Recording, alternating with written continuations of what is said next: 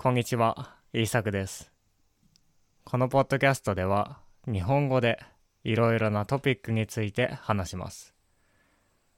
今日も日本語で考えましょう。今日のトピックは、歌が上手い人は発音も上手いです。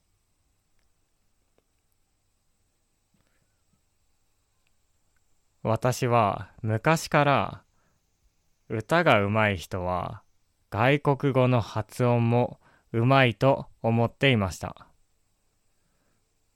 最近もそのように思ったエピソードがあるので今日はその話をしましょ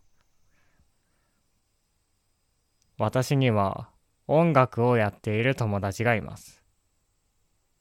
そしてこの間その友達とカラオケに行ってきました。彼らは英語が話せませんが、時々英語の歌を歌っていました。そして思ったことがあります。彼らの英語の発音が結構良かったんですね。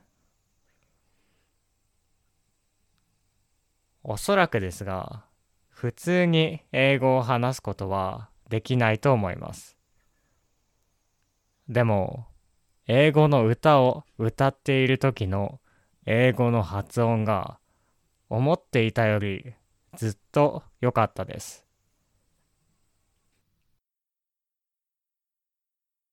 歌が上手い人は耳がいいですね。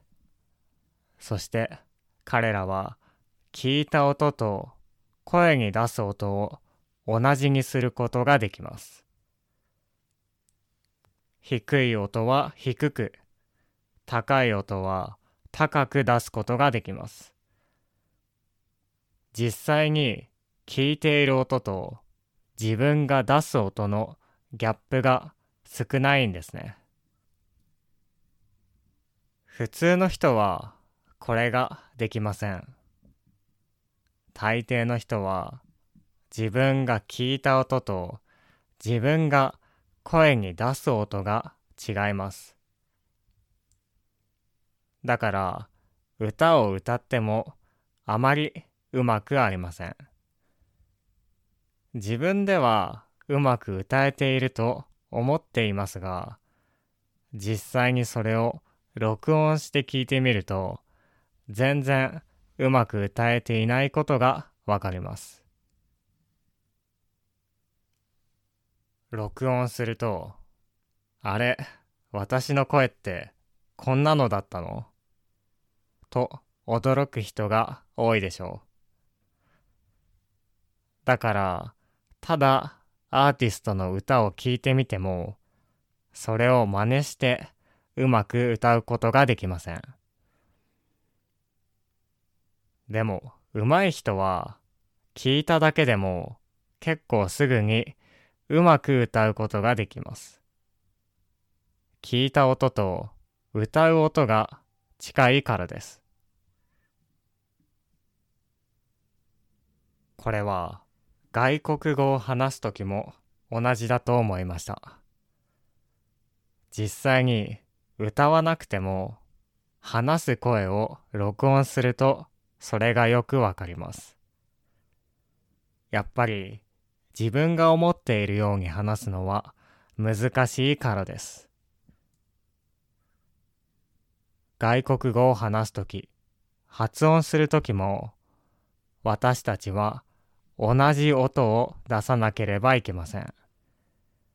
低い音は低く出す必要がありますし、高い音は高く出す必要があります。最近は日本語のピッチアクセントを勉強している人や、それについて話している人も多いですね。これも音の低さや高さですね。雨、rain なのか、飴、キャンディーなのかは、この音の高さによって変わります。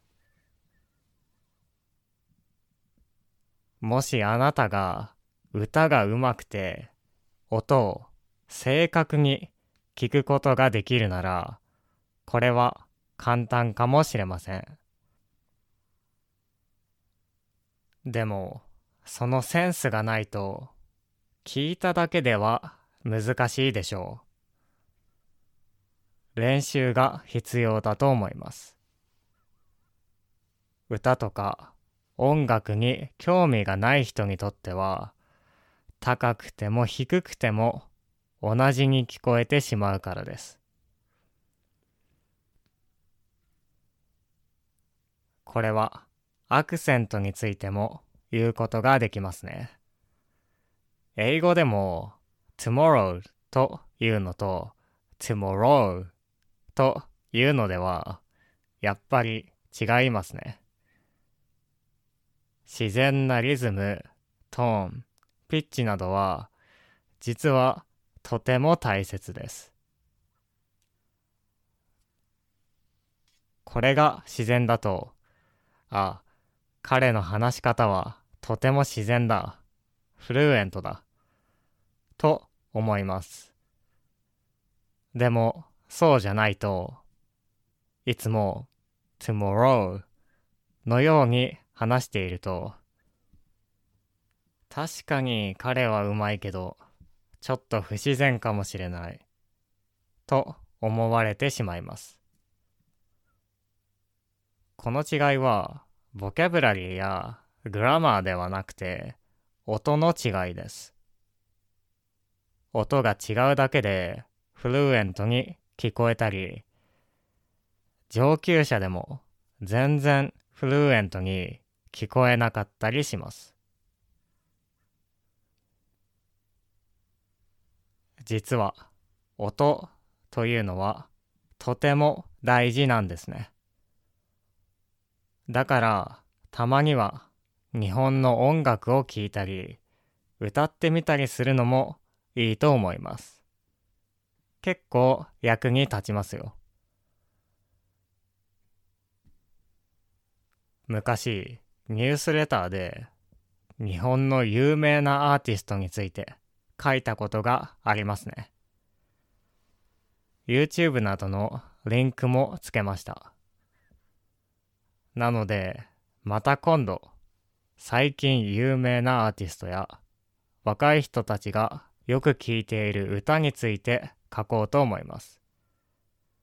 ぜひ聴いてみてください。ということで、歌が上手い人は、やっぱり発音が上手いと思います。耳がいいというのは、外国語を学ぶときの大きなアドバンテージになりますね。残念ながら私は、そのようなタイプではなかったですが。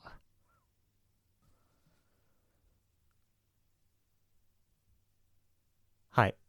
今日の話はどうだったでしょうかさっきも言いましたが、また最近の日本のアーティストについて調べて、ニュースレターなども書こうと思います。なので、ぜひチェックしてみてください。このポッドキャストにはスクリプトもあります。では、聞いてくれてありがとうございました。また次回のポッドキャストでお会いしましょう。